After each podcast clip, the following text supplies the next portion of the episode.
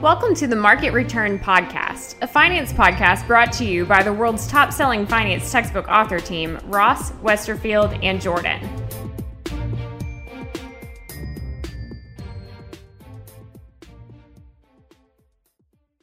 Hello, everyone. It's Emily here from the Ross Current Events team, and today we're going to talk about shrinkflation. You have heard of inflation, deflation, and stagflation. Recently, you may have noticed shrinkflation. Due to rising costs of raw materials and labor, producers have begun to shrink package sizes. For example, ice cream maker Tillamook announced that it would shrink the size of its cartons from 56 ounces to 48 ounces, which is a 14% shrinkage. Since consumers tend to look at price rather than package size, the move is intended to keep sales constant. Of course, shrinkflation is really inflation in another guise.